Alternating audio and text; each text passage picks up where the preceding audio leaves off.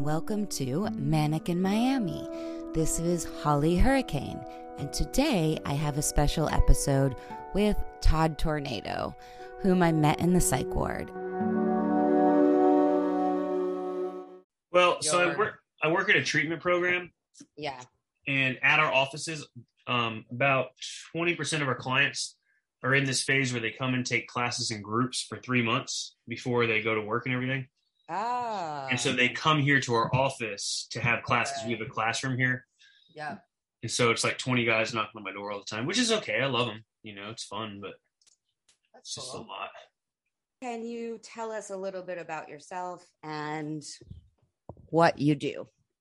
Sure. Yeah, my name is uh, Todd Todd Waller, and uh, I'm a social worker, uh, and I live in Athens, Georgia. Um, currently, I, I work for an organization called Fresh Wind Recovery, which is a treatment center. I have a pretty large caseload, approximately 75 clients. Um, 25 of those are women, and 50 of them are men. Um, and I really enjoy what I do. Uh, basically, I do therapy and group therapy, and then I also take care of um, doctor's appointments, uh, lawyers, court dates. Uh, I communicate with probation officers and judges and hospitals. So I'm basically the guy that does all the stuff nobody else wants to do, which is fun. But I particularly love therapy. I, I love therapy the most. And what do you like about therapy? Ah, the healing. You know, um, it's so like when you get to know a guy for six months to a year and you do therapy with him and you get to see the changes. Um, yeah. over the course of months. It's hard to see changes week to week, but when you see change like huge changes over the course of months and years, that to me is extremely satisfying. It must be extremely satisfying and then also give you an optimistic perspective on humanity and our capability to better ourselves and get ourselves out of difficult situations. Is that yeah. would you agree? Yes, I would. You know, I think that I've seen a lot of miracles here and you know, not everybody has a radical life change. You know, some people come and they get some seeds planted in their mind and, you know, they end up leaving and uh, going back to their old ways. Of course. But the miracles are what I love. And I mean, they're rare, but when you see them, you get excited. Todd and I met in a psych ward in Miami, Florida. And Todd, would you like to give some information about how you ended up there? I know that you don't live in Miami. So, what was happening? Yeah, sure. So, um, I have a diagnosis of bipolar with mania and acute depression. Yeah. And, uh, I was in Miami to visit a friend, and even before I got there, I was kind of on a manic high. Yes. Yeah, and um, it's it's kind of wild when when you're in that state. And um, after about three days in Miami, I started drinking, um, Mhm. kind of to come down from that high. To be honest with you, Yeah. and um, it got a little out of control. And um, you know, I struggle with with drinking. Um, I do identify as an alcoholic, and um, it spun out of control. And I got to the point where I needed um, to get stabilized, both for my mental health and to quit drinking. So that's how I ended up um, there in Miami in the psych ward. You know, I, there was an event, and I'll tell you, you know, part of my mania and my bipolar, um, I start spending money. I don't know if that anybody else does that, but Miami, Uh, me. yeah, Miami's a great place to spend money at because everything's expensive. And so I, I was renting this hotel room, and it was you know five hundred dollars a night, but I didn't care. I was on manic high, and I got to the hotel room, and I was a little bit drunk, and uh, they asked me to leave. Well okay. as intoxicated. So So, when you went to the ER, I wonder why they decided to send you to the behavioral health unit. you know they ask you a lot of questions about your past, Yeah. and uh, I've struggled with suicidal ideation before. And the Yeah. minute I the minute I Yeah. said that, everybody Yeah. changed. You know what I mean? Do you have any thoughts about hurting yourself or others? Uh, yeah, question. that's the question. Yeah. And it's like a tough question because in your head you're thinking, well, hell yeah, you know what I mean? Like yeah. people, people are crazy, and I don't like myself right now, you know. So Right. They gave me a big shot of Ativan and could tell that I was very out of it. And so they asked me that question and if I had been experiencing anything um, unusual. And I said, Oh, you mean like seeing the man standing in my kitchen? And they were like, Okay, upstairs. yeah, exactly. and it's wild upstairs, I'll tell you that. I was admitted to the psych ward, and Todd was already in there. And I didn't know what to expect. I was expecting something, how should I say?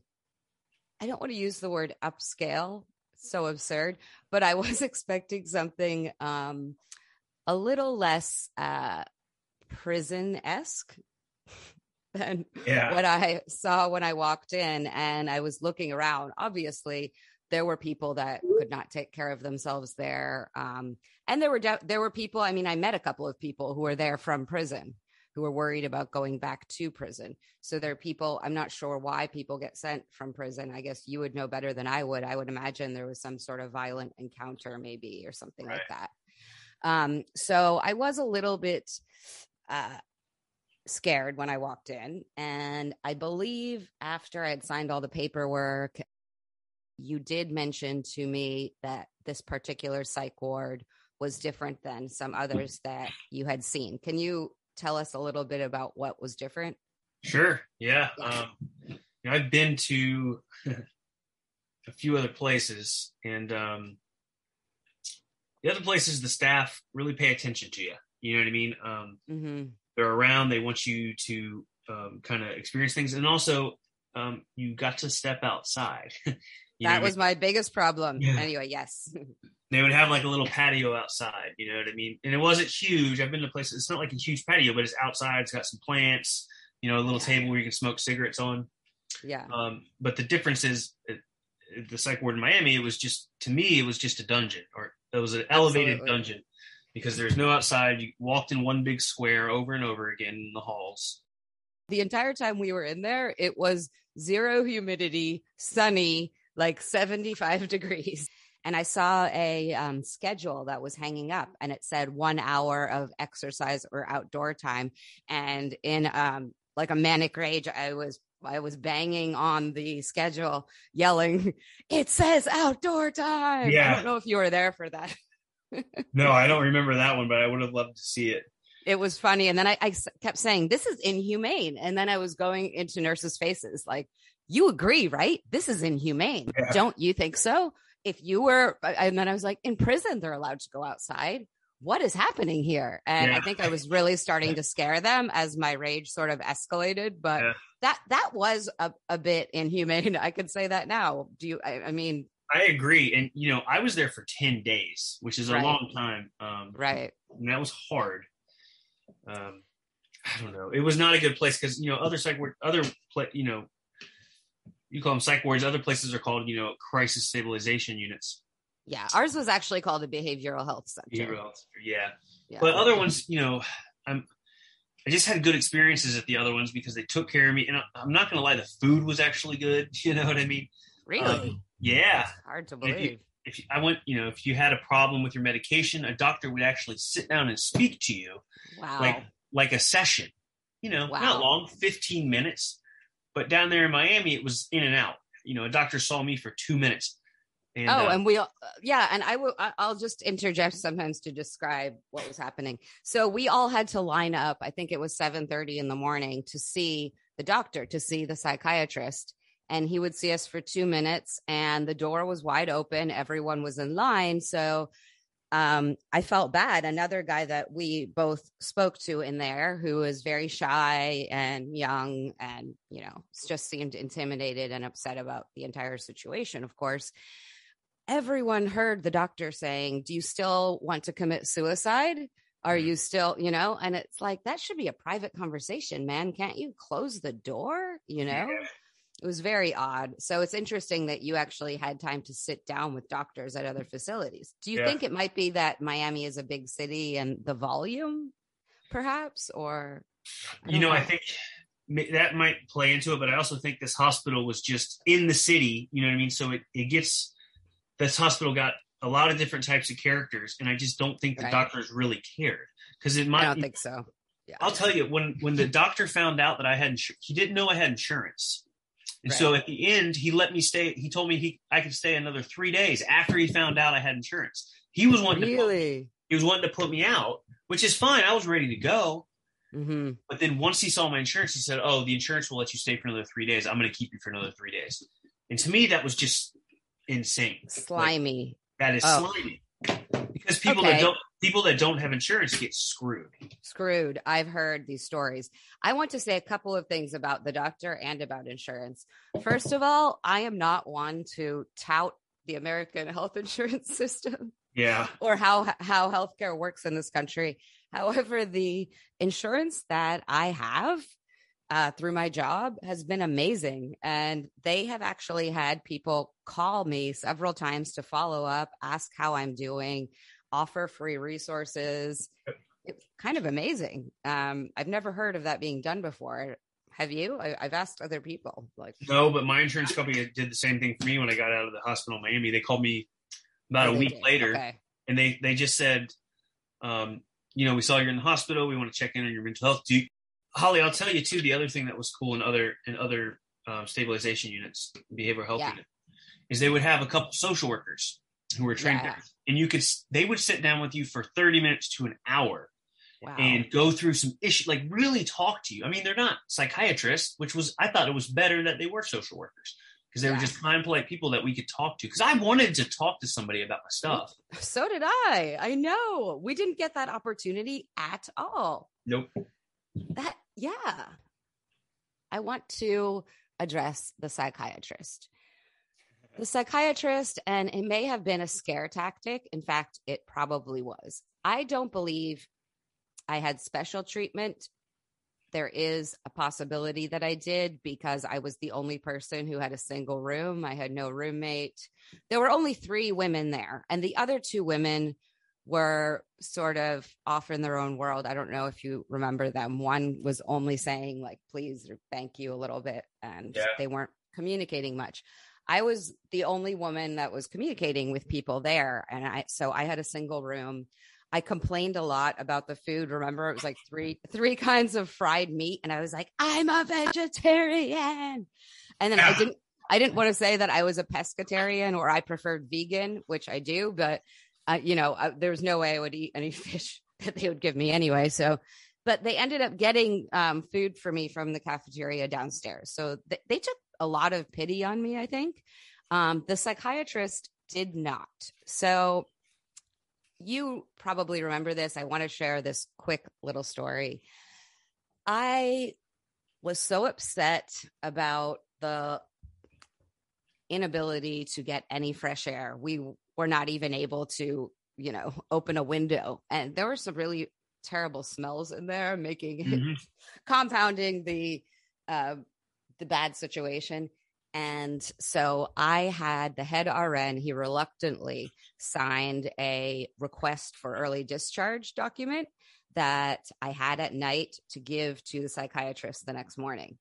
I was the first person in line because I was really hoping that I would be discharged early. This is the first day, and I had met you guys. I liked you guys, but it was before the meds that they gave me kicked in.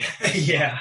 They they kicked in later that morning. I remember that specifically. It's like the doctor almost knew. He's like, she got her meds at 8 p.m. last night. They're going to kick in because I was very, you know, I was very manic and I was very upset. I felt like I was being imprisoned. I felt like I was in a cage. Not if I had a patio to go outside to, I don't think I would have felt that quite as much, to be honest. Um, despite all the rules and regulations, which we can talk about a little later.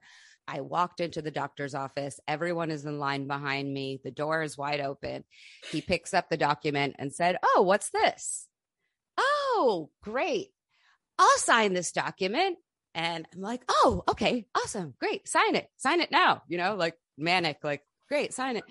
Yeah, sure, I'll sign it. And then I'll Baker Act you right back in here Oh, and he screamed. And so i was so embarrassed. Of course everyone heard that. And then he was looking at my report and he was like ah so you're hallucinating. You're hearing voices?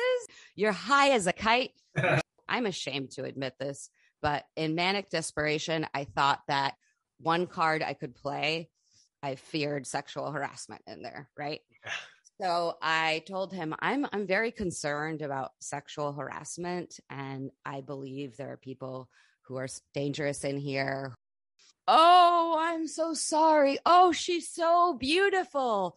We should get a robe and a cloak so no one will have to look at you. Oh, that's in that tone of voice. That's, I'm not exaggerating. That's exactly what he said.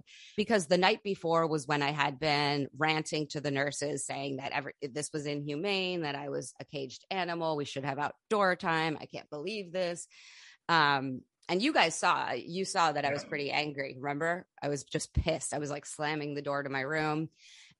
This is hilarious I was basically like tiptoeing around, like dancing, like skipping. Literally, I was, I was suddenly happy. And when the night staff uh, of nurses came on again, I individually um, approached each of them and said, I am so sorry about last night.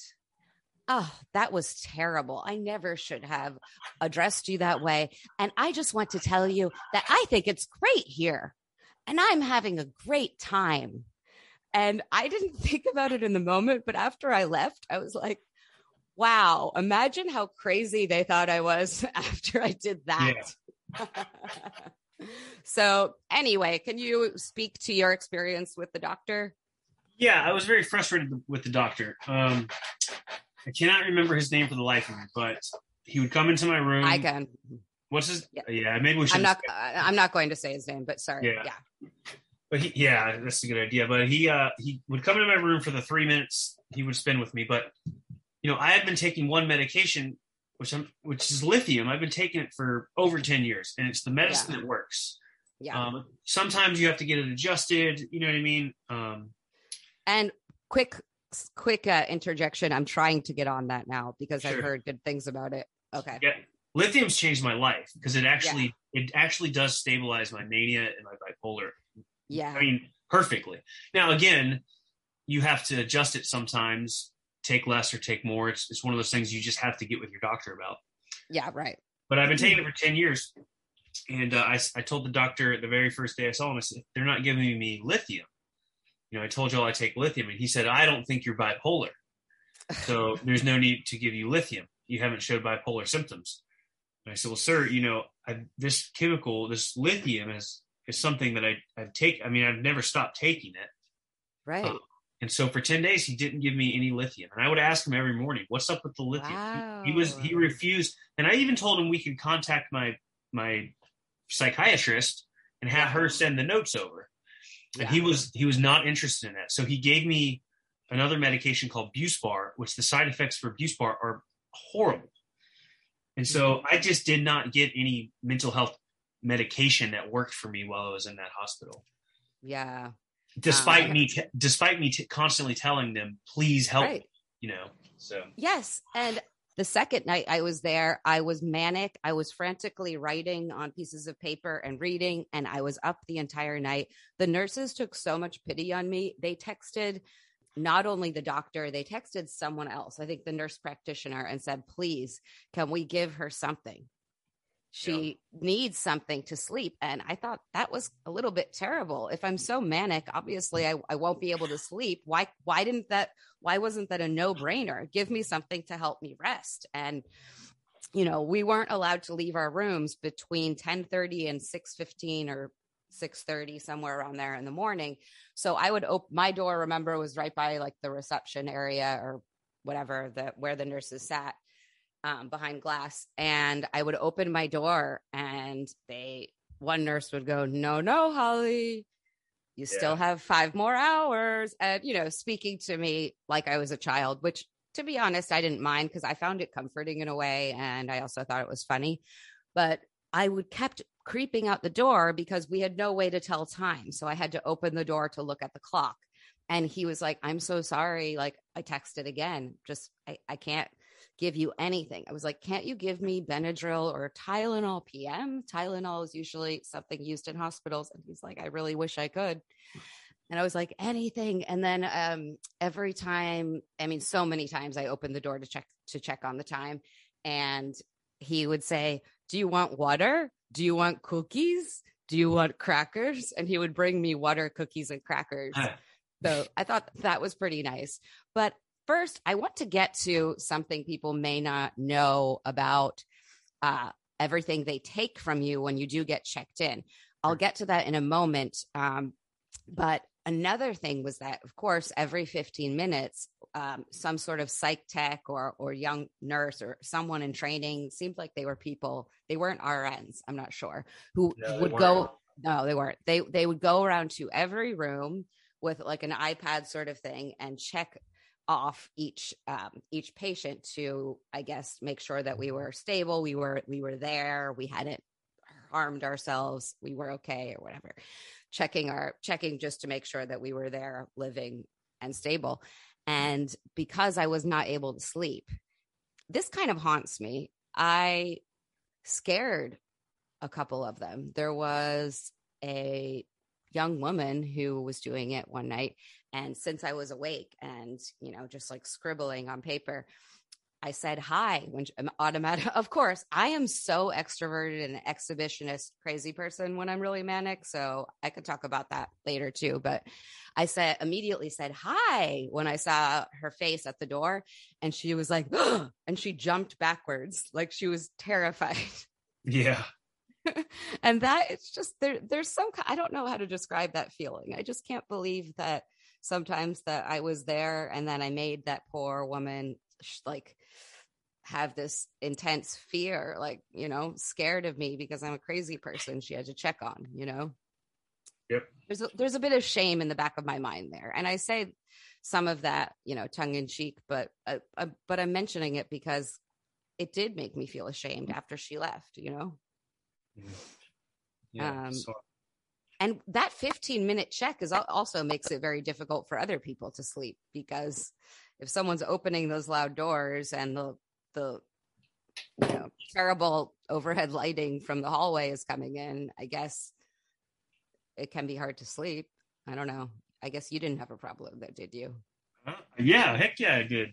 Oh you did? I thought you didn't because you were you had the ativan shot. Yeah so you know the ativan shot i, I, I do want to talk about the ativan shot.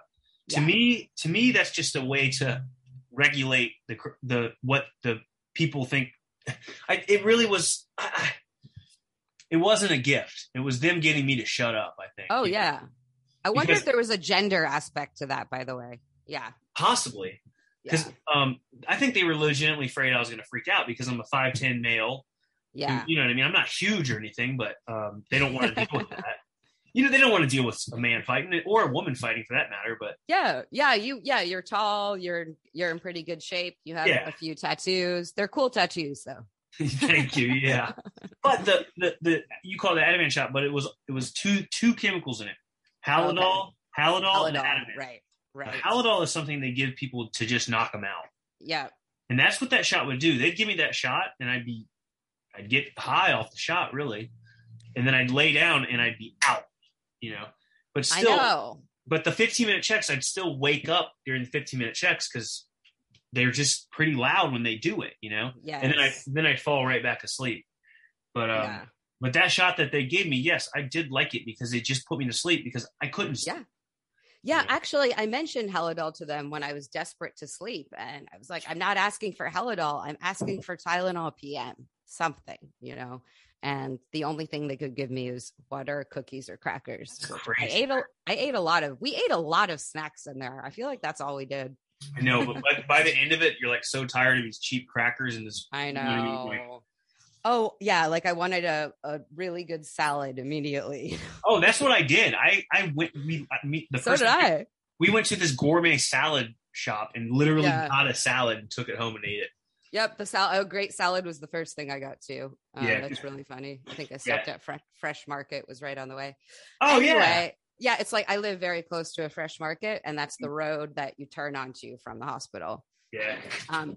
So first, going back to entering the psych ward, uh, I watched a couple of um, YouTube videos since then with like vloggers First of all, there is one. It this makes no sense at all. I think it must be the ER, but some some girl is vlogging and she's like, "Here I am in the psych ward," and it's like, you're not allowed to have a phone in any behavioral health unit. I would imagine. Maybe I'm wrong. Is that is that?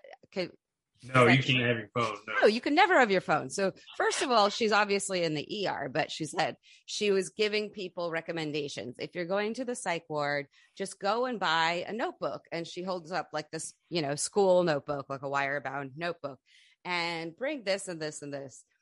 I actually did bring a notebook to write in, knowing that I wouldn't have my phone and that, you know, I'm manic and it's a good idea.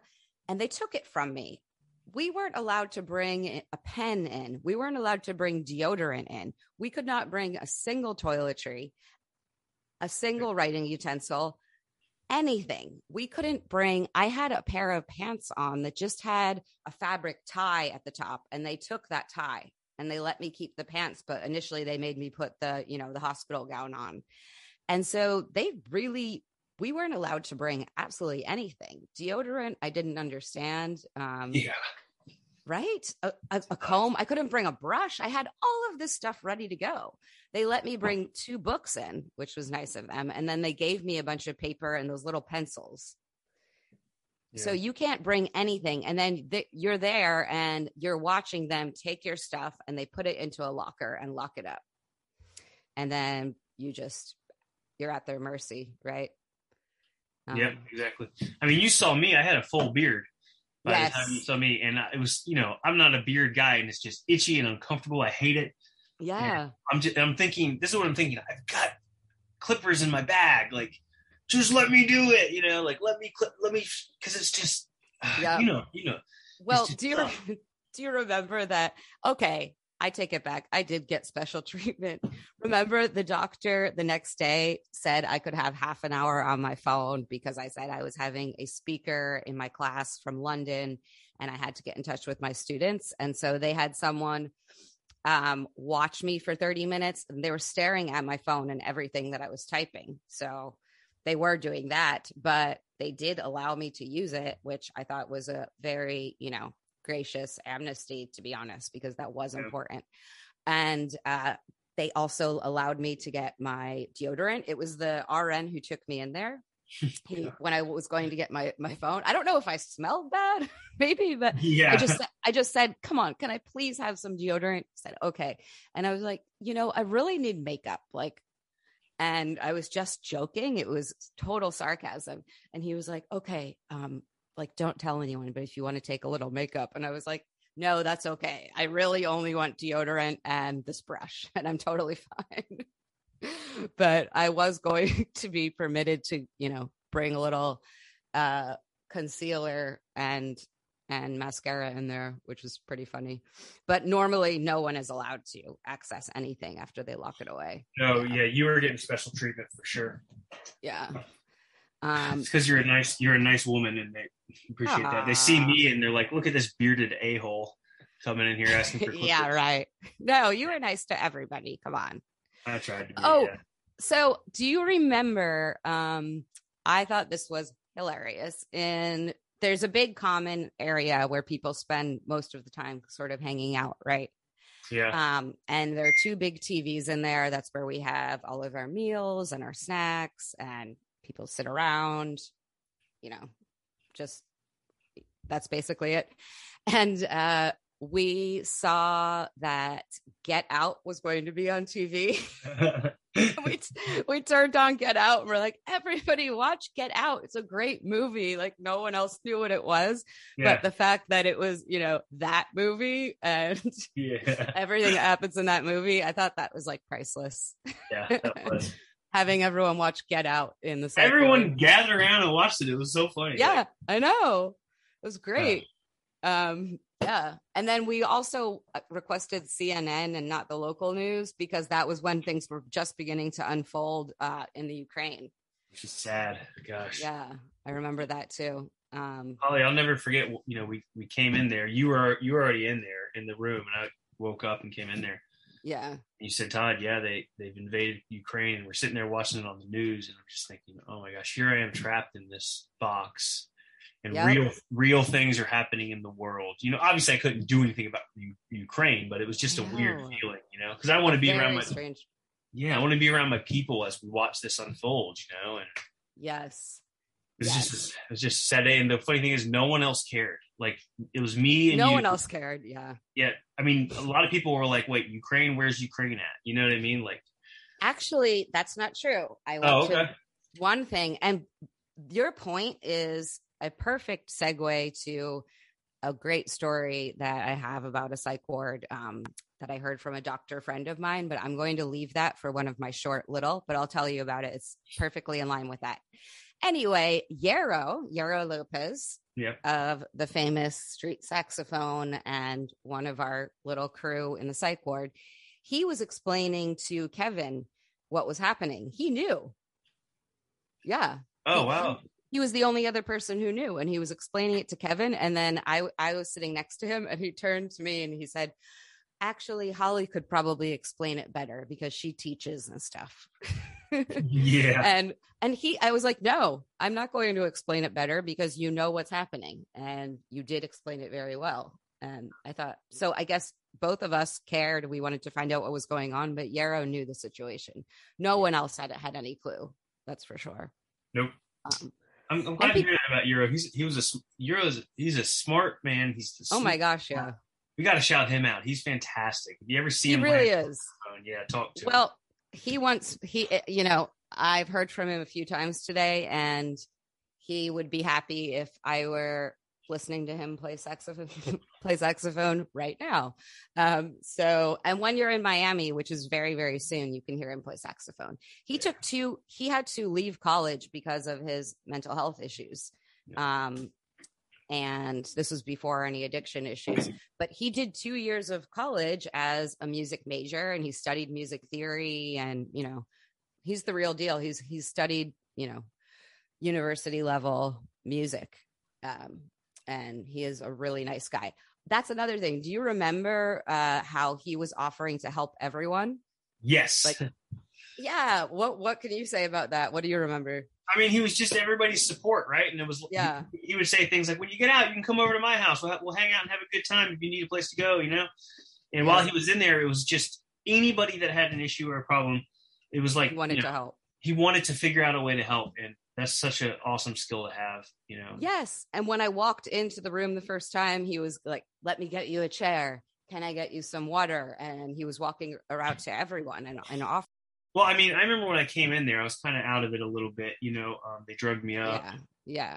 and so I didn't want anybody like in my face asking questions. But as I walked by, Either way. Yeah. he understood this. Euro understood this, and he said, he just said, "Hey, man, you know, I'm Euro. Can uh, you know, go to sleep, and when you're done, come talk to me." You know, so he just completely introduced himself and did it so perfectly because I didn't want a big, uh, you know, I didn't want tons of people in my face. Obviously, I, I'm out of it, but he just did such a good job of kind of uh, having a calming presence and also letting me know that he was there for me.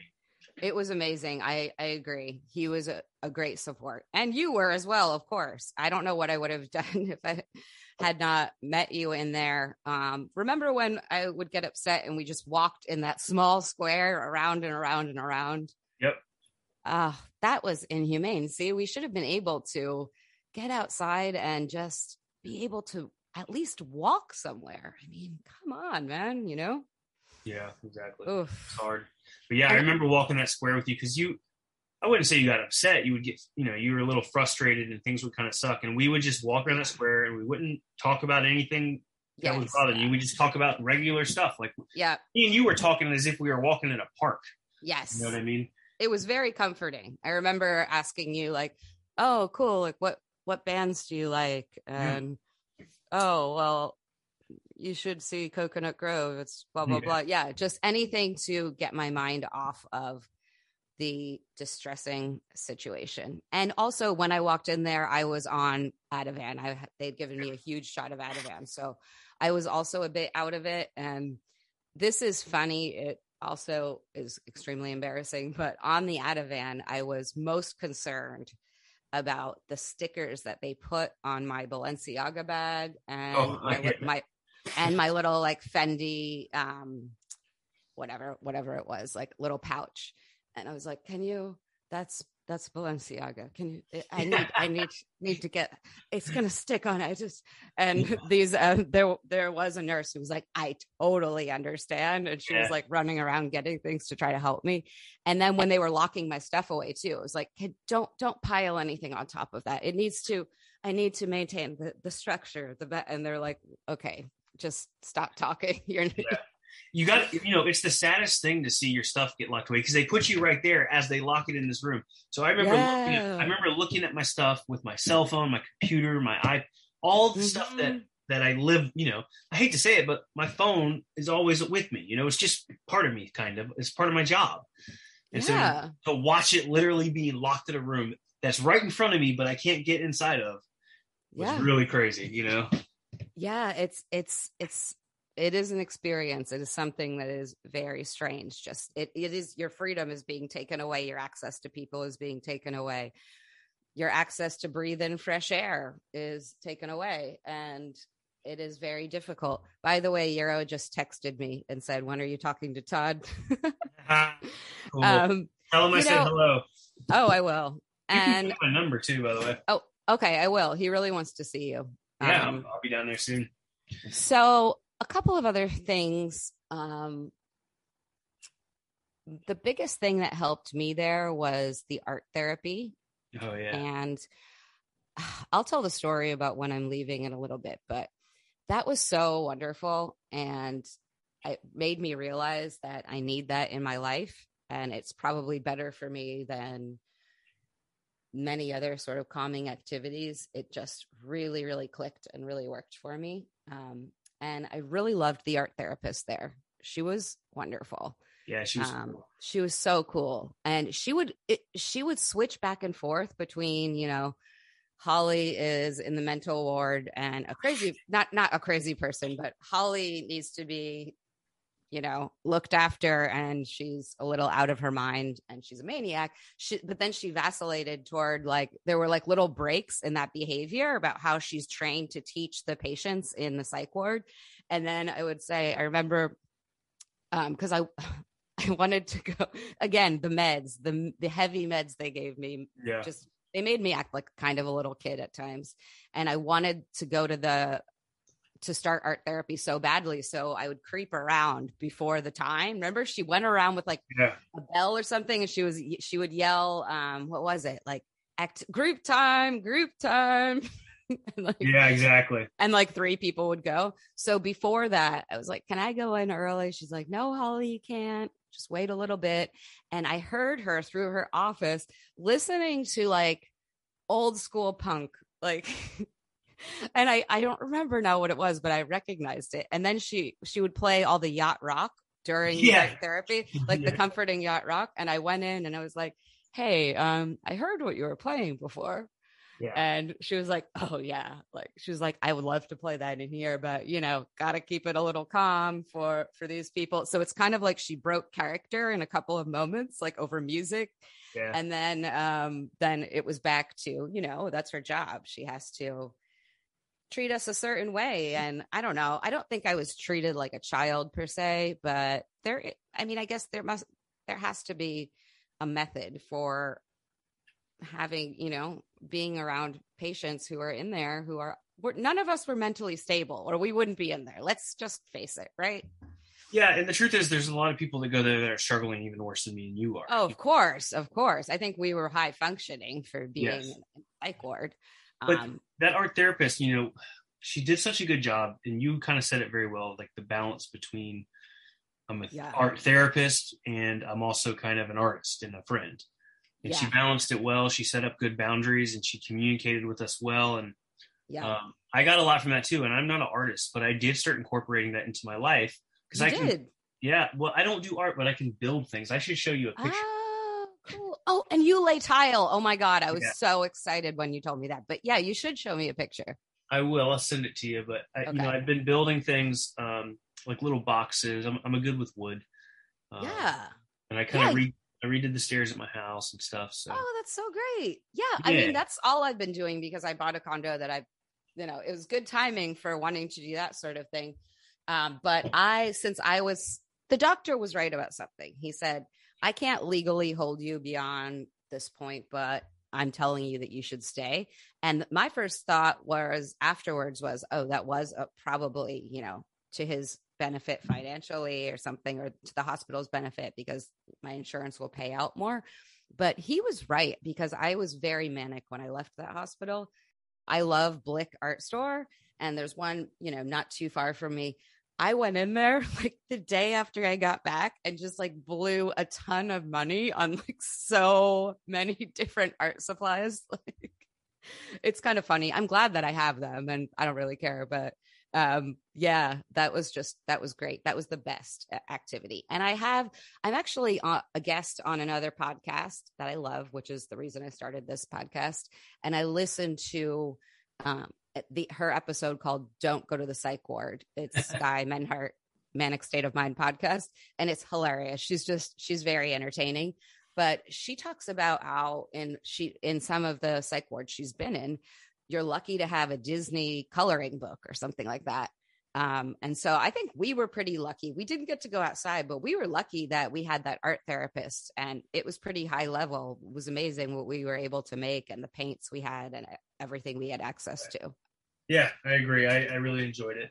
Um, I'm glad it was there, and it was kind of it was kind of a nice surprise yeah. from the depressing place I was in, and all of a sudden here's this energetic woman who wants us to paint. It was it was awesome. Yeah, and there was that amazing view in the room. Remember? Oh my gosh! Yeah. Right and I could see where I lived. I kept pointing over, like that's where I live. Oh, that reminds me of another guy in there, and I can't. Do you remember the man with a beard? He was a bit older. The, um, I talked to him Cuban? Yes, he was Cuban. I talked to him a lot, but he was American. He was an American citizen. He told me that about a hundred times. Um, and he had a li- yeah, you remember him. You talked to him too, yeah. but I, I, I talked to him a lot, and I heard he was always on the phone, and he kept telling people that that I was his muchacha and that he met me, and I could pick up what he was saying in, in Spanish. And he was talking a lot about how he made this friend. He really wanted to move into my apartment. I kept explaining I kept explaining that it was a one bedroom, but he had a terrier, a little dog that he talked about a lot. He had some very interesting stories. I live right by Dinner Key Marina in Coconut Grove, which you could see from the art therapy room. And he used to clean the bottoms of boats and like clean barnacles off of them and just, you know, go underwater and go under these big boats. And he really liked doing it. And he was telling me some stories about that. And that's just right down the street. You know, I can walk there in a few minutes. And that was just, I thought he was very interesting and really nice. Yeah. And no one sexually harassed me in there. No one was inappropriate at all. There was a guy who could barely speak, um, who kept coming up to me with like this like very empathetic like sweet smile and making a heart with his hands i don't know if you remember that guy I do. um yeah and everyone was really sweet i didn't have any horrifying you know weird creepy experiences with anybody. And that's it was very poignant in a way. But anyway so the guy that had the dog the cuban guy we were really you know 6 30 in the morning getting coffee and their local miami news was on and there was a story about a pit bull who was kind of a neighborhood dog in hialeah which is in miami-dade county. You may have heard of it. Even though you're not a local anyway. I've heard of it yeah. Yeah. So that the dog was it was an animal cruelty case and i don't luckily i don't remember exactly what happened to the dog but the dog was still alive and and the neighbors were they were interviewing them they were shocked and upset and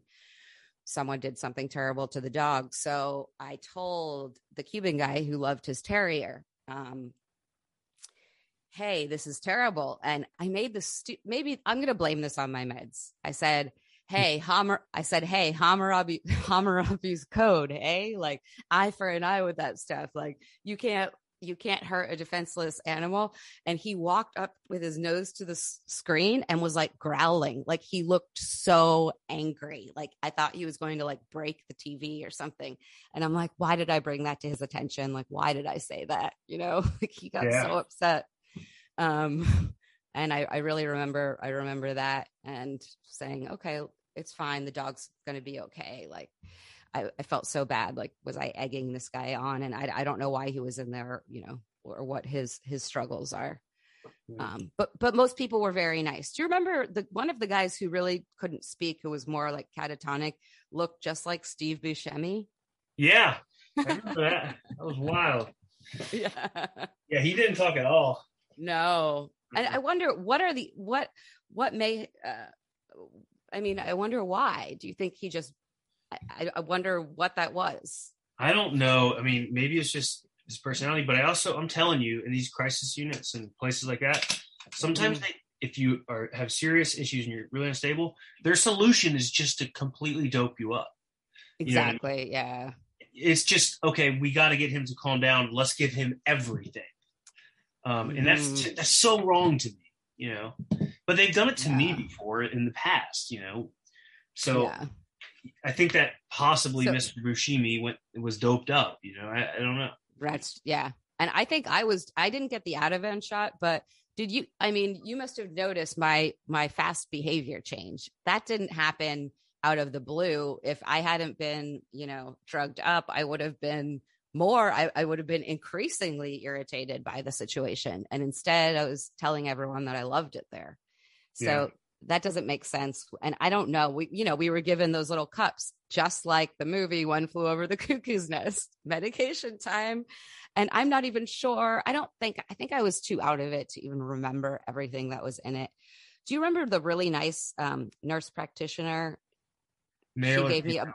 Do you know? female? She gave me a bunch of vitamins and she was really, really like, Oh, yeah. cal- calming presence. She was great. Yeah. So I know that I had vitamins. Um, I remember she was like, "You should take folic acid," and but I don't know. Anyway, but I don't really know what else was in there. I know I had Latuda. I know I had Lamictal. I know I had Depakote, but there was something that really changed. Uh, you know, in less than a day, just in a matter of hours, I, I don't know. Maybe it was maybe it was an environmental effect. Maybe I had just adjusted to being in this sort of prison-like state with no freedom. I'm not sure. Maybe that was my reaction, but it was very strange. Yeah. You know, I think it's some people take it differently when they're in a place like that. I'm really adaptable. And so when I got into that unit, it was like, okay, I'm in this enclosed space. Um, I can't do anything. It's frustrating, but there's nothing I can do about it. The doors are locked. And my Yeah. brain just adjusts to that. You know what I mean? Where I can be calm about it and not focus on being trapped, even though I'm clearly Yeah. trapped. And Yeah. other people don't aren't able to do that. I'm not saying it's a bad thing. Like Holly, for example, you you needed outside, you needed space Yes. because that's your personality. Yeah. Um, and so when when you didn't have it, you it was hard for you to uh, adjust. Yeah, Yes. exactly. You couldn't adjust to the environment you were in. No one can t- adjust 100%, but yeah. you, you know that environment's a very stressful environment and it shouldn't be. It's a stabilization unit. It should be calm, but it's not.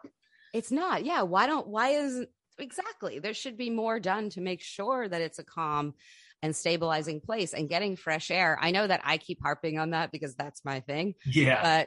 but um, that's all that, but that is seriously a, a basic necessity for people. You can't have people in there for a month and w- without being outside once. And, you know, I live in Miami. We're always outside. It's just, oh, No, it, it was so hard to look out the window and see the ocean and people walking around. And you're like, oh my gosh, I don't necessarily want to get in the water, but I'd love to go down there. You know, yeah. it's, it's freaking Miami. You could see across. I could literally look out the window and see across where my friend lived. Yep. And I could see my place. Yeah, that's right.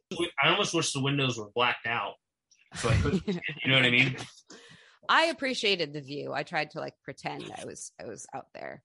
Um yeah, that that was very difficult. And you know what? You saw me when I came in like I really couldn't have cared less about getting cookies or chips. Yeah.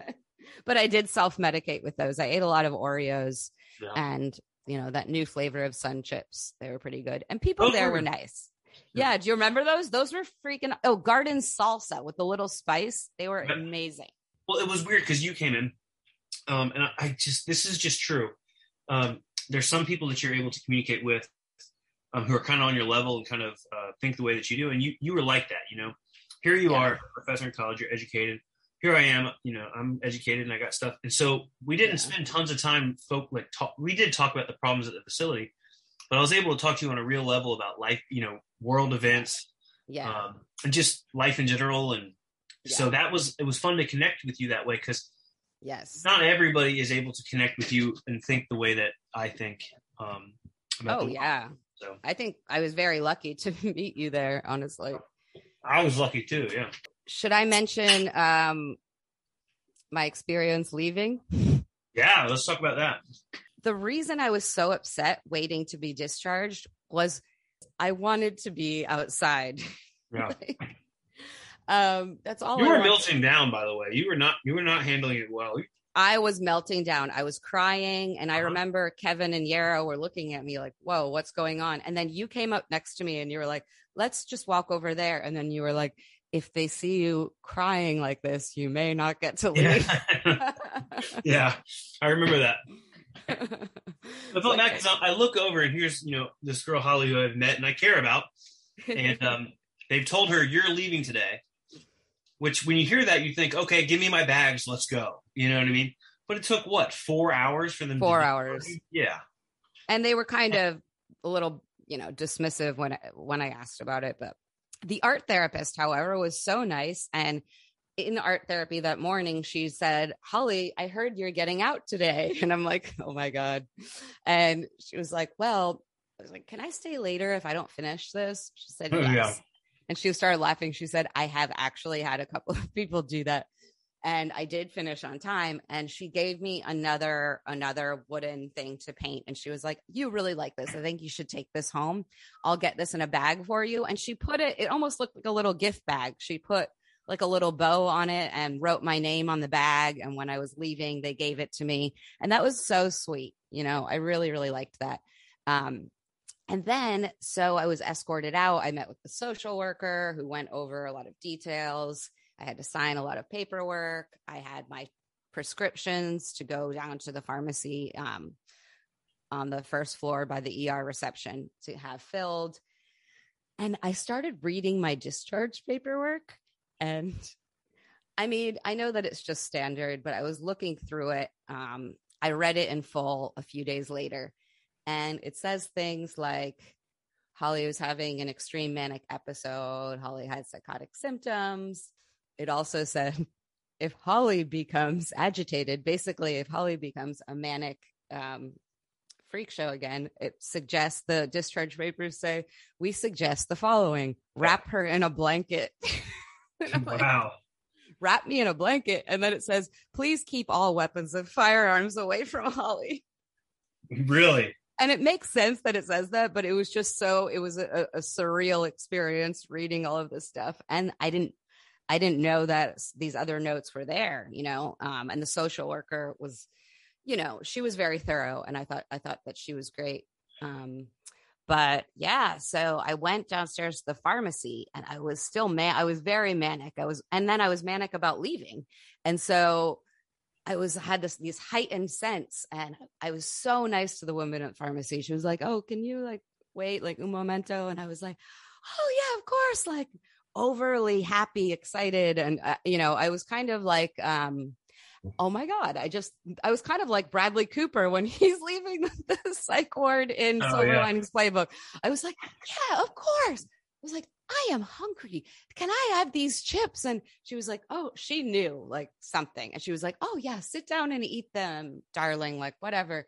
And I was like, wow, thank you. And I was just so happy. I took like she was of course filling my prescriptions and knew what my prescriptions were and that there were antipsychotics there etc been here before not her first rodeo i was very demonstrative very interesting to look back and reflect on that.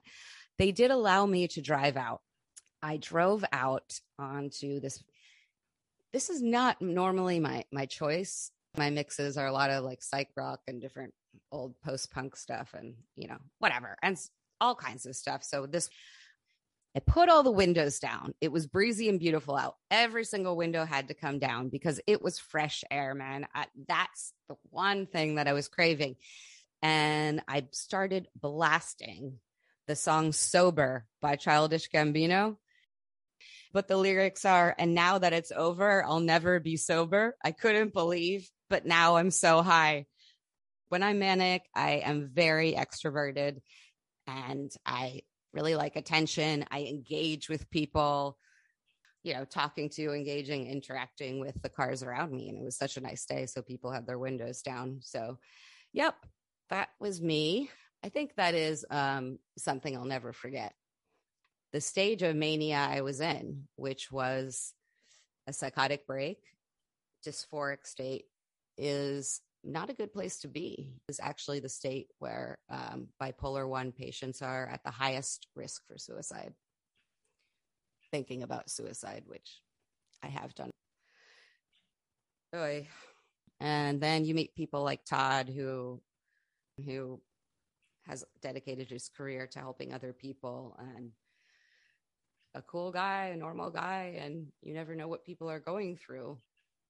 There were a couple of books I brought in with me, and I'm glad I had those. I, I was rereading specific parts of, of those books.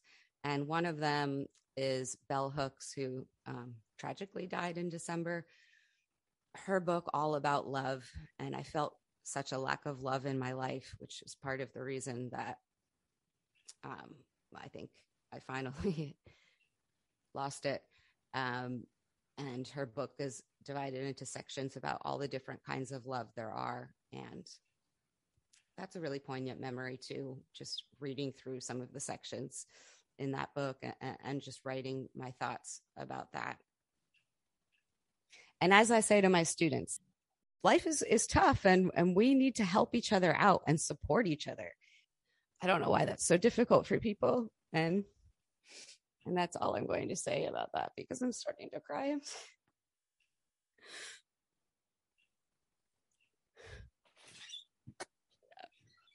Hey, Holly. Hey. Sorry about that. No worries. So, anything you'd like to maybe mention about other experiences? How about when you left? What was it like kind of readjusting and some of your thoughts, uh, uh, uh, you know, in your recovery? For sure. Um, yeah, I'll tell you when I left the, the hospital down there, you know, um, my friend, I keep calling her my friend. She's my girlfriend, or was. That's know? what I thought. I yeah. was like, is he doing that guy thing where he doesn't use the word girlfriend? No, I'm totally kidding. Yeah. that's exactly what I was doing. No, that's not it. But she, we were together, um, and I loved her. You know, I still do love her, and I still talk to her. I can tell that you that you loved her, even if you weren't in a romantic relationship. It was that was clear to me. Yeah. Yeah, it was just a long distance relationship, which is hard.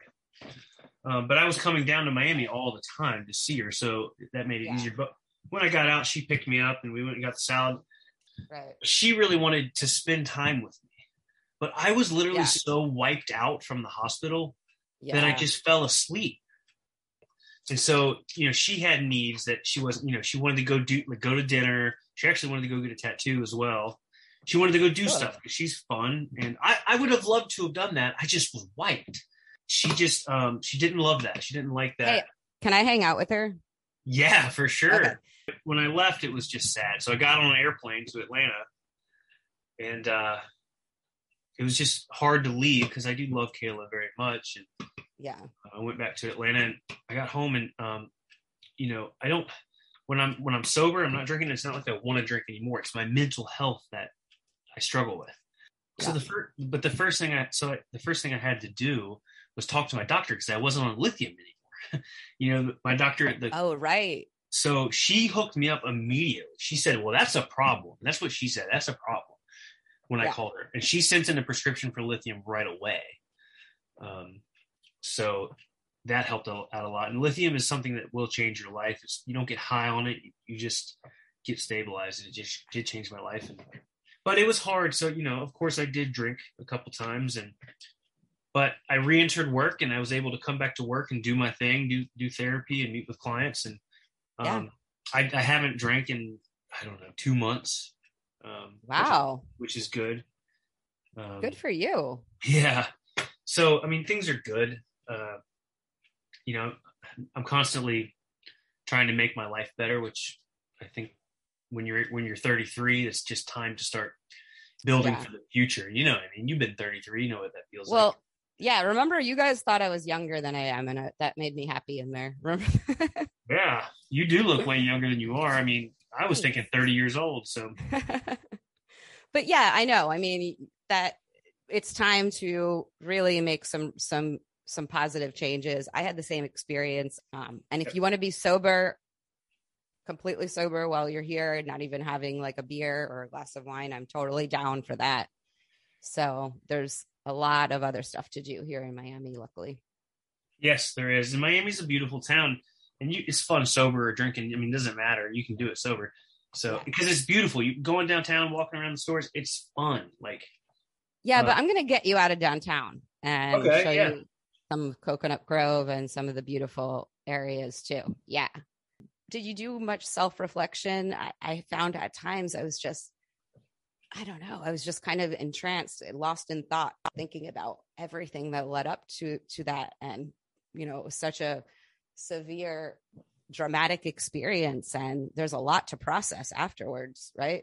there is.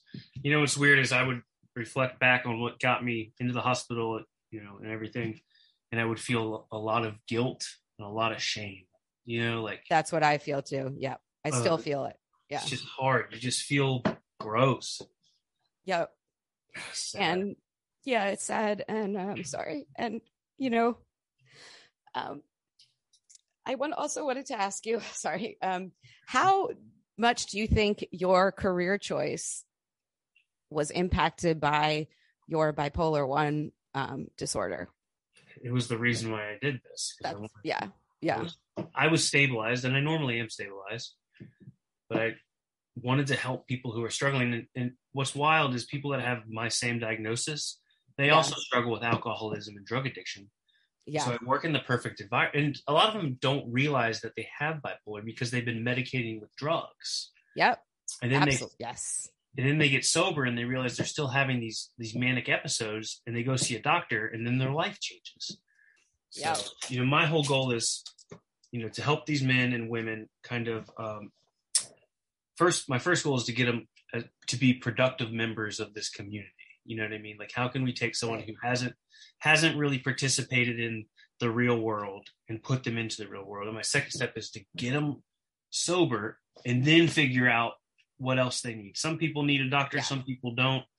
Um, I'd say 70% of my clients go see a psychiatrist um, Yeah. and, and report back and say, man, I'm, I'm glad that I'm on this medication. It's helping me a lot. So, I think you would agree. I discussed this with Sky Menhart, the host of the other podcast. We are pretty intense people. I think it's part of the disorder, but we also connect with with human beings. I think and have a lot of deep empathy. Um, well, what, what's weird is after I left Holly, I would Yeah. think about you and I'd go, man, I hope she's okay. You know what I mean? Like, Yeah, um, I hope she, you know, I, I think about Euro and I think, gosh, because he, Euro is in a different situation than both of us. And I always think, I hope that he is doing well, living right. You know what I mean? Being healthy. yeah. And I heard from him, and it, was just such a great moment. Oh wow, you know, of course I'll come over. You know, he- he lives so close to me, by the way, um, and it it was great. And then when I very recently was in touch with you again, it just it made me very happy. Like it it really means a lot, and I really appreciate you know that that you wanted to stay in touch and everything. Of course. Um, We, we went through this experience together and it was traumatic in my opinion, yeah, but we made a bond and I just feel like that sticks with you. You know, it does. Yeah, I might see you once a year or talk to you every month or whatever, but there's that Yeah. bond. We went through those days together. yeah it's like uh, my friend lindsay who but we have that kind of bond forever of just being in these more extreme environments that you know other people don't understand and it's similar other people don't know what our experience was like in a psych ward and what was going through our heads and you know the place that we were in mentally and the environment we were in and i guess prison does the same thing for many people right I'm sure. I have a lot of I have a lot of clients that come from prison and they do talk about that actually. Like uh, the one thing they do is you know they'll, they'll finally get their cell phone here at this program. yeah They'll make sure that the their their friends who are still incarcerated have their number hmm and they will talk to them. And it, it was strange to me at first because it's like, but this guy's in prison for ten years. He's never getting out. Why are you talking to him? And then I I kind of realized it's because he cares about him and he wants Yeah. him to feel good by calling him. You know, that's Yeah. his, that's his way of helping his friend who's uh, incarcerated. So Yeah, there was a guy in there, a young a young guy named Quentin, and he approached me right away. He was super friendly too. He was like, "Hey, my name's Quentin. You can call me Q." So nice. And he's like, "What's your name?" Holly. He said, "I went to Holly Element Elementary School. It's outside of Atlanta." that's so funny. And he was like, I like the name Holly. And I was like, oh, that's nice. And he was like, yeah, I'm really afraid I'm going to be sent back to prison and I don't want to go back. They, they brought me here from prison. If you don't see me again tomorrow, uh, that's, that's where I'll be. And I didn't see him again the next day. And he was such a nice young guy. And I won't go into this whole topic. Um, but as an aside, you know, so many people are incarcerated for for things for a long time and they shouldn't be. And, you know, I was thinking a lot about that too. I hope he's okay, you know. Breaks my heart. Holly, I actually have a client here who struggles with bipolar. Yeah. And he was convicted of aggravated assault back in 2012. Yeah. But in 2017, was, the people that helped convict him was his mother who took the stand and his sister. Oh wow. In 2017, it was revealed that his mother and sister were lying because they didn't want him to have a trailer that their father owned. And so in 2017, wow. the judge threw out the conviction um, and he was set free. Oh my God. Seven, it was seven years in prison, I think is what he served uh, for a crime oh. that he oh, did commit, that he was convicted by the testimony of his family. Breaks oh. my heart. That is heartbreaking. And that also touches on the traumatic life experiences that exacerbate this condition so much and impact our episodes our behavior this condition sure it's a it's a chemical imbalance but how much has it been exacerbated by terrible things that have happened in life right? I mean this guy oh i really feel i really feel for him and you you know what i mean. Um, i'm not really articulating it very well right now but it's negative experiences and feeling betrayed or being hurt or just having something just go wrong that you know happens in in life from time to time that can really trigger some really deep pain that we feel being bipolar one i think yeah yeah he struggles with a lot his trust issues are are gone i remember oh, i'm sure wow. you know here at my program they, the clients can't have their cell phone for three months and yeah. i'm actually the one that holds on to the i secure the cell phones in a safe and okay. when he when he finally got his cell phone back, Holly, he accused me of putting a tracking chip in his phone. Yeah. And at first, I get really mad, you know. But then I sat back and calmed down. And I, I thought he's used to stuff like that, you know, like yep. he's used to not trusting anybody. Why would he trust me? Right. You know. And so I, it made sense, even though that's it's a strange thing to accuse me of. It made sense in my head why he would think that. Yeah. And it broke my heart you know. So. I wonder if he has spoken to his mother and sister since then. Wow. I, you know, I, I, I hope not.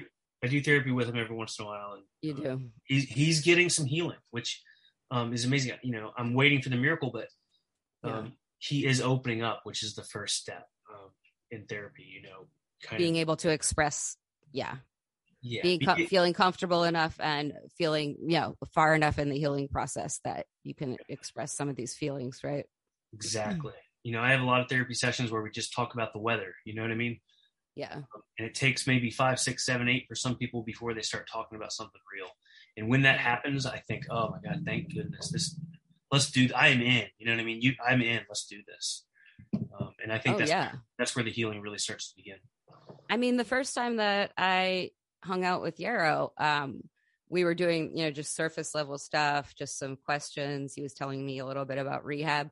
And then, I mean, I was there for a few hours. And at the end of it, I mean, he gave me a huge hug and, you know, it was very, it was an emotional moment. And wow.